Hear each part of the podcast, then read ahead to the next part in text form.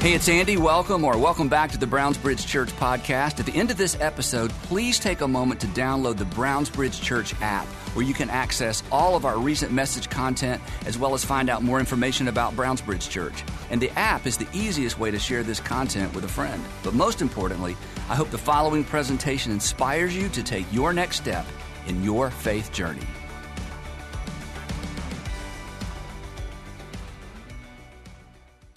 Well, excited to be kicking off uh, this two week series, two week conversation called How to Stop What's Stopping You. And uh, it's really based on this idea that all of us, if we think about it, if we pay attention, if we look hard enough, we've got things in our lives that occasionally stop us, that occasionally uh, sideline us, they, they, they get us stuck in life. Uh, we have seasons that we go through where we're stuck.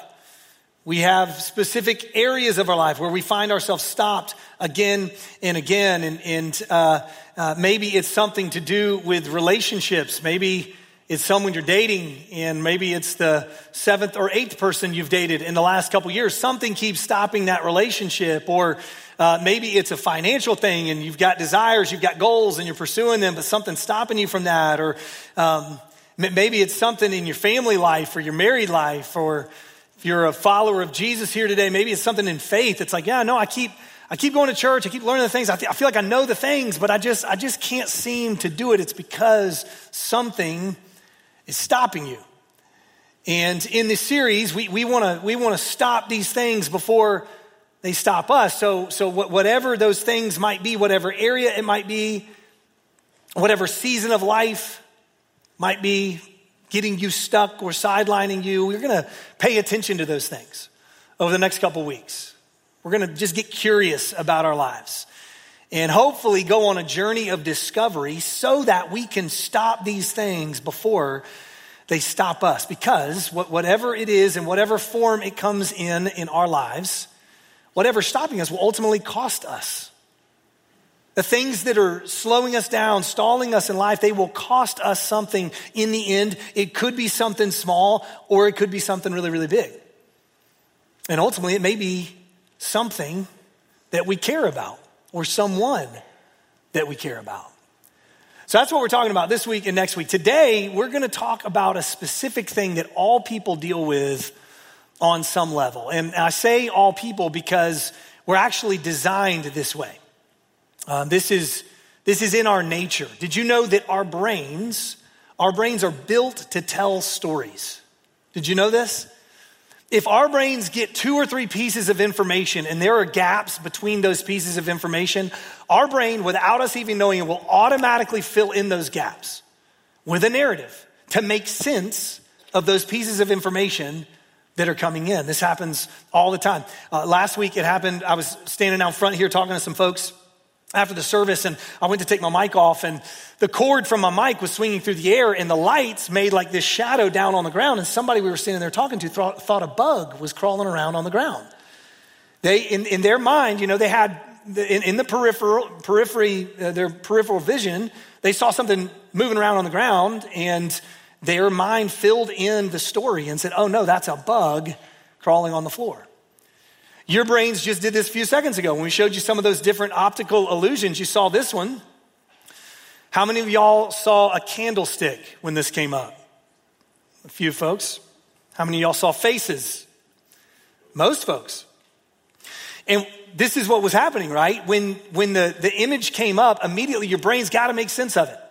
And so it's going to tell you the story. So it either tells you candlestick or it tells you two people facing one another. And the funny thing is, once you see it one way, it's hard to, to switch to the other, isn't it? Like even when we were showing you in the, in the video just a few minutes ago, it was like, oh, do you see the candlestick? It's like, I still see two faces. That's all I see up there. That's what happens with a lot of these images.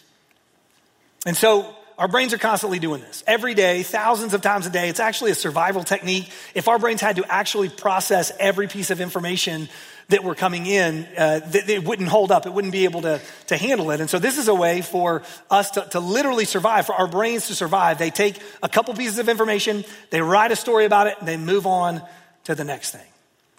Again, happens thousands of times without us even knowing it. And it's mostly good. It's mostly a positive thing. But there is a sinister side to this as well. It gets problematic when we have something in our lives that's detrimental to us or it's detrimental to others around us, and we begin to tell ourselves a false narrative around it. And as we begin to tell that false narrative around it, rather than dealing with the problem, dealing with the thing that's potentially stopping us, we prolong it. We perpetuate the problem. And, and we draw it out into our future. We have a word for this, and, and this is what we're going to tackle week one of how to stop what's stopping you. We have, a, we have a word for when we are telling ourselves a narrative that's not true. And the word is this right here denial. If you look it up in the dictionary, it's a refusal to admit the truth. But other ways to think about it is it's a resistance to the real story. It's choosing not to see what's right in front of you and me. That's denial. And for our purposes today, I'm, I'm, not talking about total denial. Obviously, some people can be in total denial where literally there is a block and they, they, it's a blind spot. They do not see it, do not, they are not aware of it. You have no idea what's stopping you. You know, that is, that is possible. That does happen.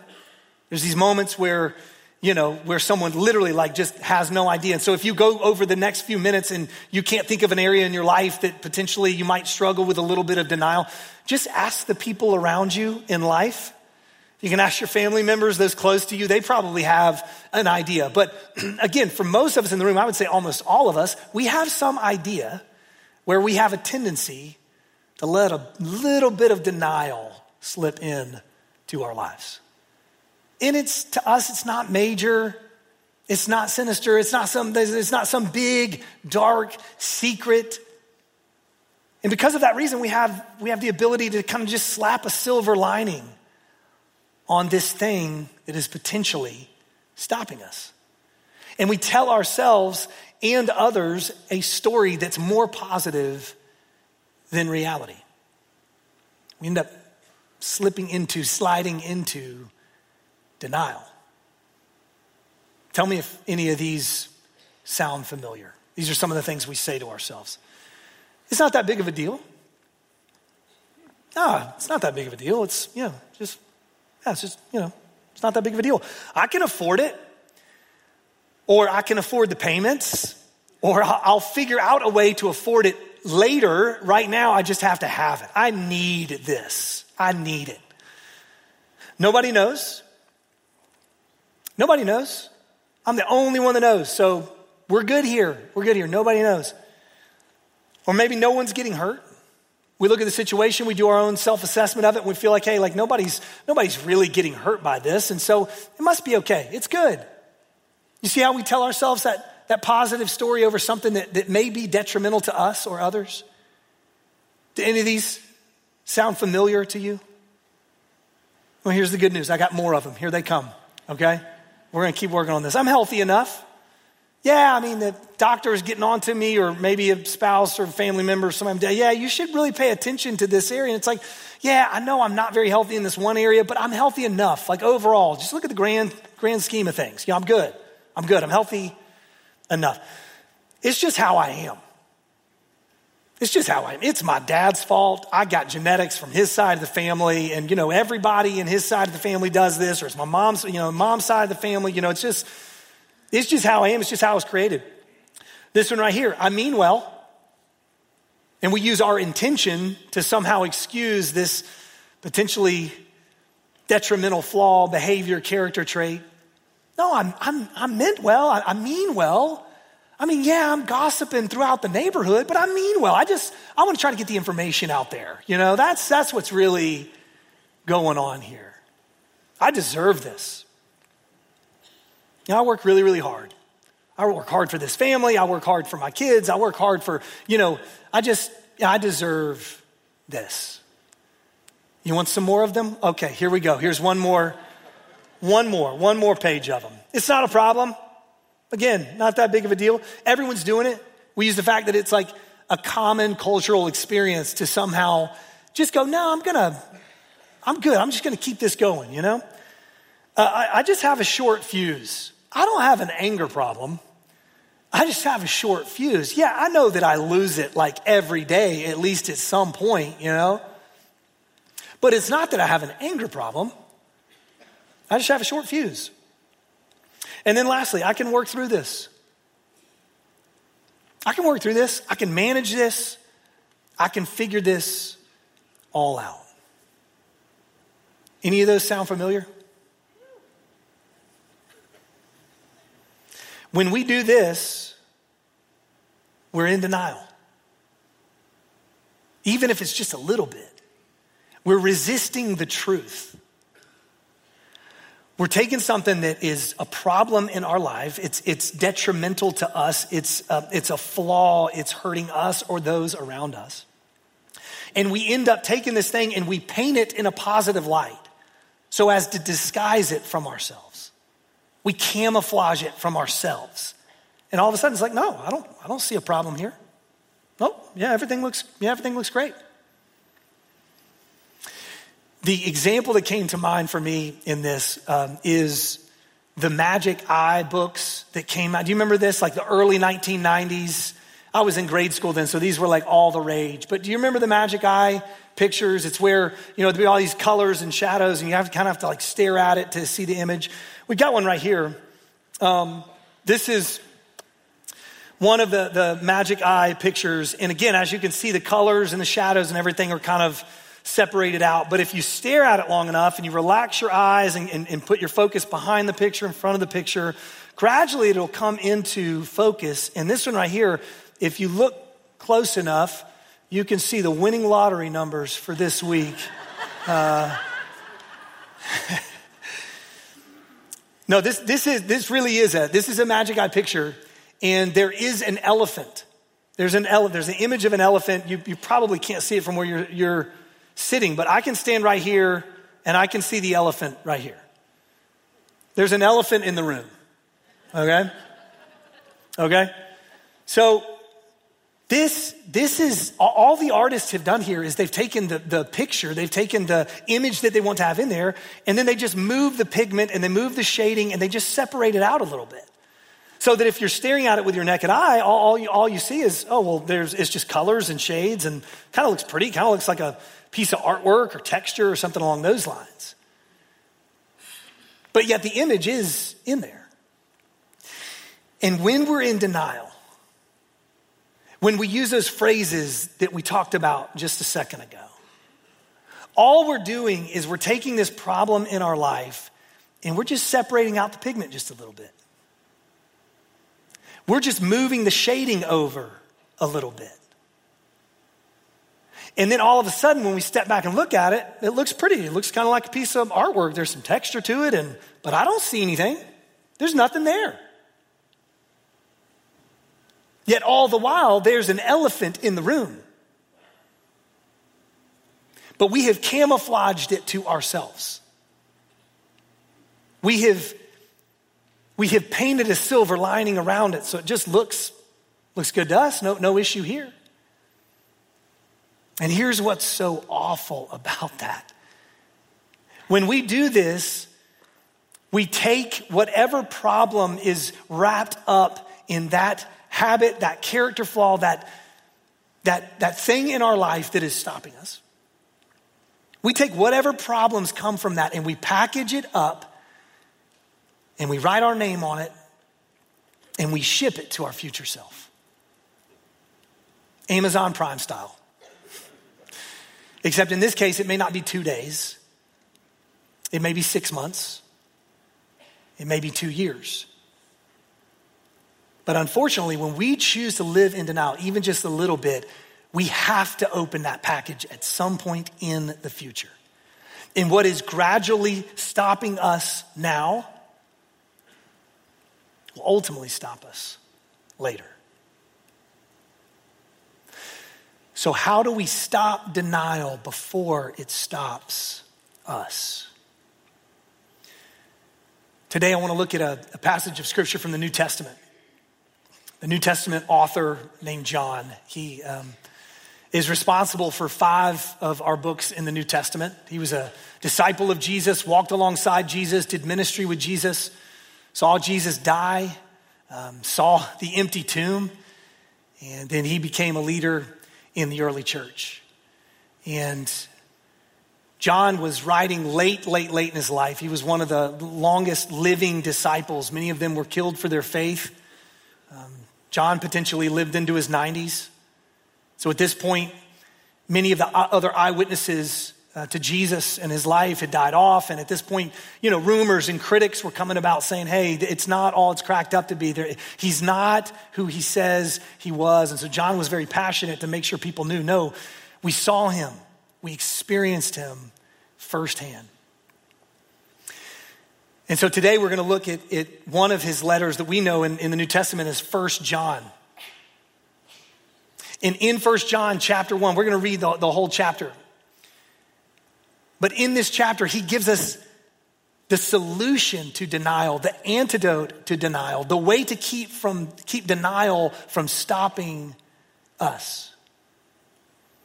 And at first, as, as I start reading these, these verses, you, you may think, well, what does this have to do with denial? But just stick with me for just a minute and I'll explain it. This is, this is what John says. 1 John chapter 1. He says, That which was from the beginning. And he's talking about Jesus here. In John's gospel account, he starts with, In the beginning was the Word, and the Word was God, and the Word was with God. He was with God in the beginning, talking about Jesus. So, this is one of the words, one of the phrases he uses to describe Jesus. He was from the beginning. God of very God. He was God's son. He's always, always been. That which was from the beginning, which we have heard, which we have seen with our eyes. He gets into this, um, trying to describe the tangible nature of his experience of Jesus. The fact that he saw him physically, he heard him. He continues, he says, which we have looked at and our hands have touched. Again, this is real life, and people are doubting was, was Jesus real? Was he who he says he was? He's like, listen, I want you to know beyond the shadow of a doubt, Jesus was real. And he was who he said he was. He was from the very beginning, but he put on a body, he showed up on the scene. He says, This we proclaim to you concerning the word of life. Verse 2 The life appeared. That's the Christmas story right there. He showed up, the life appeared. We have seen it and testified to it. Again, this first person interaction, this first person testimony of, no, I was with him, I spent years with him. I'm just telling you, I'm just telling you, we experienced this firsthand. And we proclaim to you the eternal life, talking about Jesus, which was with the Father and has appeared to us. Verse 3 We proclaim to you what we have seen and heard. Again, this first person experience. We saw it, we heard it. We proclaim this to you so that you also may have fellowship with us. And our fellowship is with the Father and with His Son, Jesus Christ. This word fellowship, um, it's an interesting one. We, we don't use the word fellowship a lot today outside of church. And um, just real quick poll did anybody here, if you grew up in church, did you have a fellowship hall? Yeah, you remember the fellowship hall, right?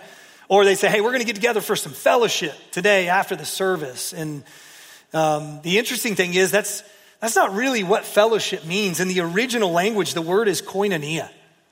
It's a beautiful word, it's a powerful, powerful word. Koinonia means communion connection, agreement. It, it means connection over a shared experience. So if you've ever um, gone through something or experienced something just beautiful, amazing, transcendent, if you've ever had a great experience with another person, there's koinonia there. If you're standing there watching the sunrise over the ocean, you're standing on the beach and you're just moved by this sunrise. It's just beautiful. Again, there's something transcendent about it. And there's a stranger 10 feet from you.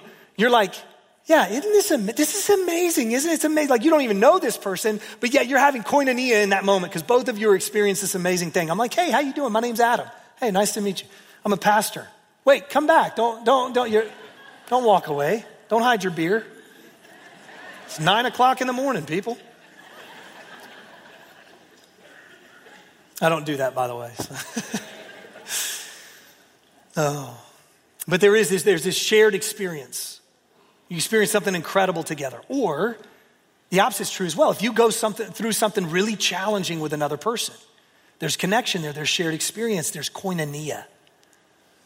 I think about for me the, the, the guys that I played football with. And I can, I can go 20 years without seeing some of those guys, and then we'll run into each other at the store or whatever, and immediately it's like big old bear hug and how you doing and how's life and catch me up, and there's just a connection there.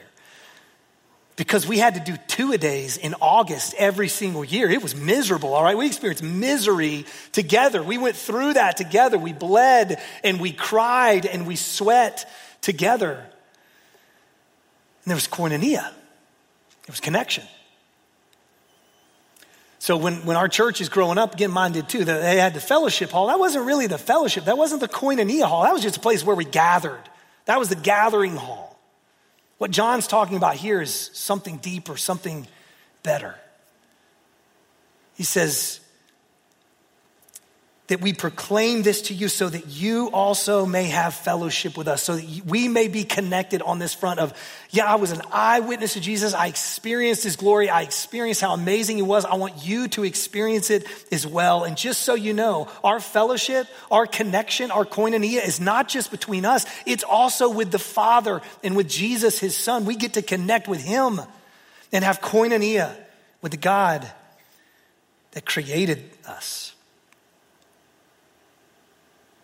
Verse 4, he says, We write this to make our joy complete. John's joy wasn't lacking.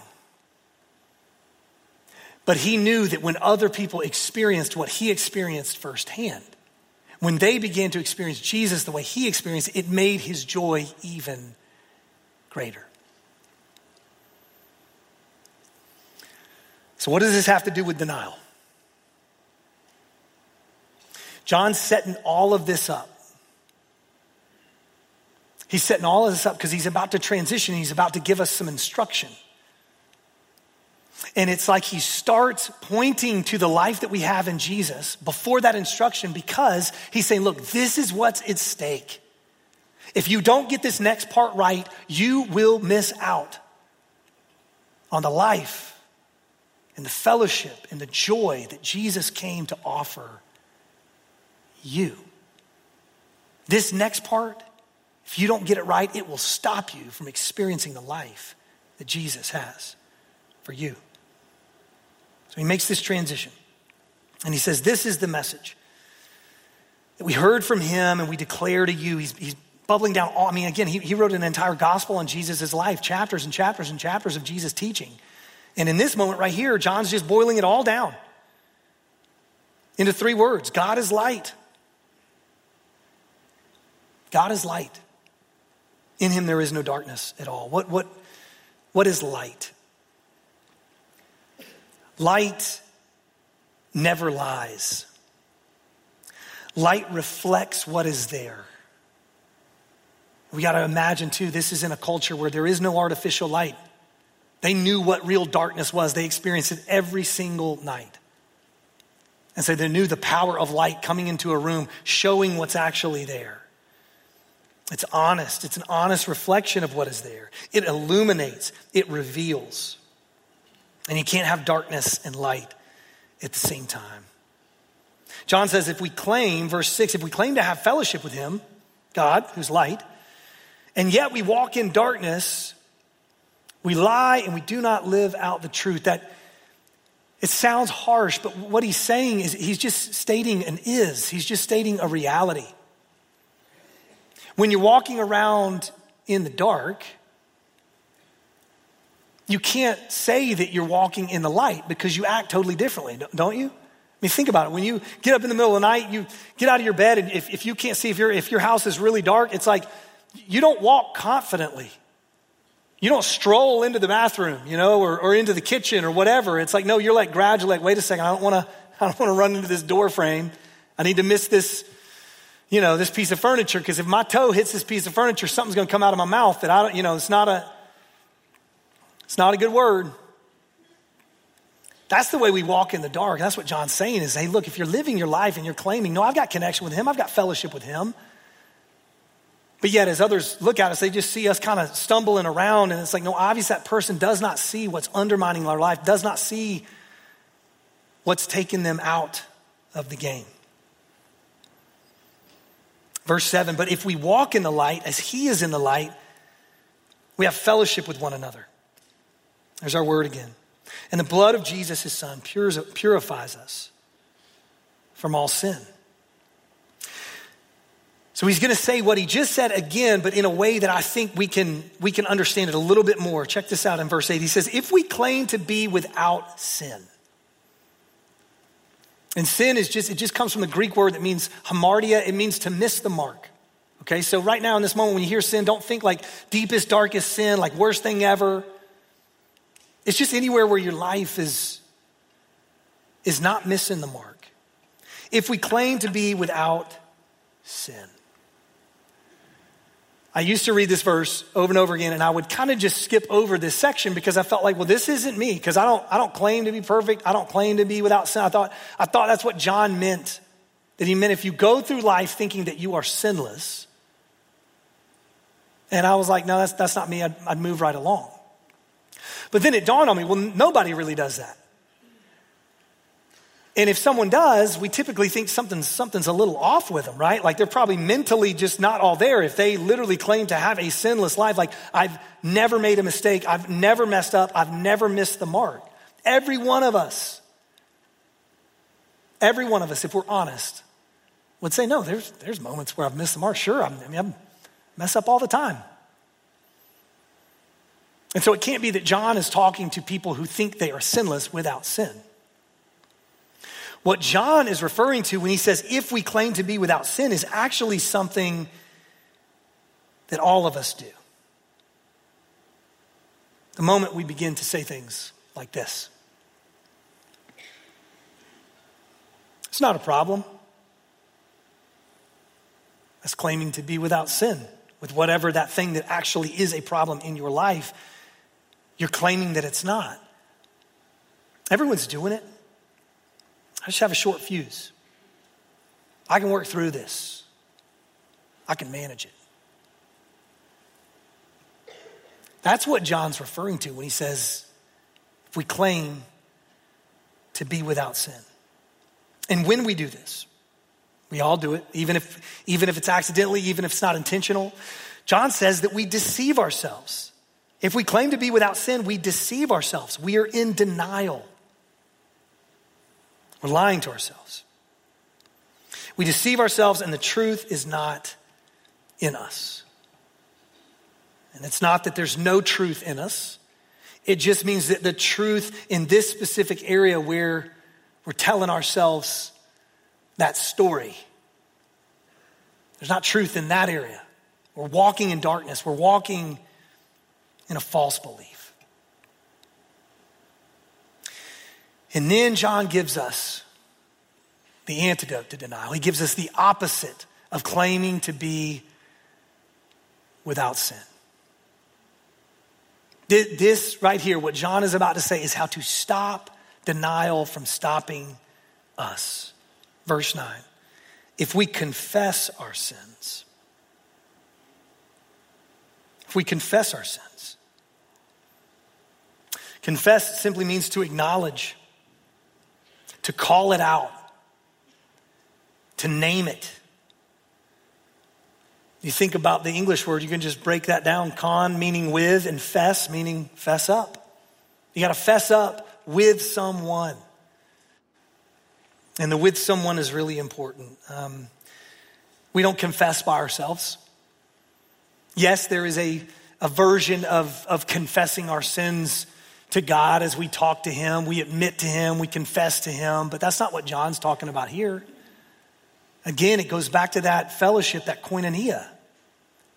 He's talking about confessing to others. If we confess our sins, He is faithful and just and will forgive us our sins and purify us from all unrighteousness. What's John talking about here? He's talking about the way God is present in community that is honest with each other. He's faithful and just. He'll show up, he'll do his part. When you confess in community that is following Jesus like you are, you'll be reminded that your sins are already forgiven. This is not a, this is not a, uh, something you got to do, a prerequisite to, to having God forgive your sin. Like, oh, well, you got to confess first, and if not, then you're not going to be forgiven. No. When we confess to others, we're reminded that we're already forgiven because of Jesus' death on the cross and his resurrection. That's the power in confession. There's power in voicing it. And then once we've looped in that other person, we begin to take steps, we begin to get support, we begin to be held accountable. You begin to face what's actually there. And we won't be able to walk around in the dark and sneak this thing into our future. That's what John means when he says, hey, we'll be purified from all unrighteousness. Those things aren't going to be able to stay in your life when you begin to voice them to someone else. So, what's that thing for you today? What's stopping you? What's the elephant in your room? What's that thing that you're denying? What's the area of life where you just keep telling yourself that story? And, and again, as you tell the story, it just, you're just moving the pigment back, you're moving the shadow back. And it allows you to keep moving on in life. It allows you to think, oh, I, I can, you know, it just gives me a little bit of peace. I don't have to worry about this thing. I don't have to face this thing in front of me. It's stopping you, it's stopping you from something.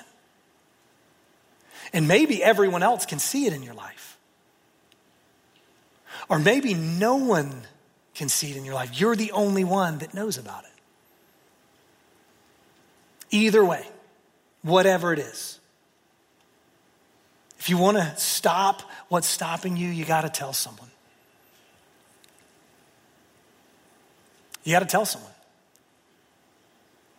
Who? I don't know who that is in your life.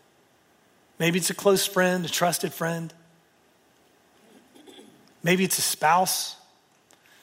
And you may think to yourself, there's no way I'm telling my spouse that. Like, I just, that's going to be too painful. Well, here's what I'd say about that is that the more painful a confession, typically the more productive it is. It's the reason why there's, there's not a lot of good that's done by like driving down the road and rolling down your window and like waving a stranger down. Hey, let me tell you something real quick. Hey, do you have a second? You know, that doesn't do us any good, right? We don't, we, there's nothing riding on that. We don't care what that person thinks, and we're never going to see them again. That's not confession. Got to be somebody in your world a friend, a spouse. It could be someone in your community group or your community group as a whole. This, this is why we tell people to get in a group. And to me, I think it's one of the biggest things that a group offers is a chance to get together with some people and be real about life. My men's group meets every Thursday morning, and as I've observed through the months that we've been together, it seems like, yeah, I mean, do we learn stuff? Sure. Do we do studies? We read things together. We get to pray together. That's incredible. You know, we've developed some great friendships. That's great too. All those things are great, and group will offer all those things. But more than anything, I think it gives us an opportunity for us to show up to a table and be real about where our lives are missing the mark. And again, it doesn't have to be some big, deep, dark secret. Like, oh, I, you know, I, I robbed a bank last week. You know, you don't. it doesn't have to be on that level. It can just simply be, hey, I, I'm just dealing with a lot of anxiety these days. I don't know where it's coming from. Or, you know, everything's great in my life. My job's great, kids, family. You know, it's like, but I just have this lack of joy. I don't know why, but I'm just kind of melancholy about life. I'm, I'm missing the mark. They're not even, not even really doing anything wrong but I'm missing the mark. Hamartia, there's sin there. And when you voice it, there's a power in voicing it. So find someone and pick someone and be honest with them. Be specific with them. Don't be vague. Don't be like, hey, uh, I got this thing, you know, this thing in my life, and uh, uh, you know what? I've got an unspoken. Will you just pray for my unspoken? you know, prayer request. No, tell them, be honest, be specific. And here's what happens. Here's what happens. You'll leave that meeting, you'll leave the community group meeting, you'll leave the interaction you have with your friend, you'll leave the interaction you have with your spouse, and at some point, you're gonna drift back into denial. You're gonna start to, again, paint that picture and stretch the pigment and tell yourself, ah, it's not that big of a deal. But you've removed the power of that thing because you've already given the truth to someone else. Once you tell someone else that's in your world, you've set a constant reminder of, oh, yeah, this isn't something that I can just slap a silver lining on and move on into the future. I got to see this for what it is. And then you'll begin to take steps to do something about it. You'll be purified, as John said, from that thing that's holding you back. Tell someone. Tell someone, and you will stop denial before it stops you. And we'll pick it up there next week in part two of how to stop what's stopping you. Let me pray for us, and we'll be dismissed.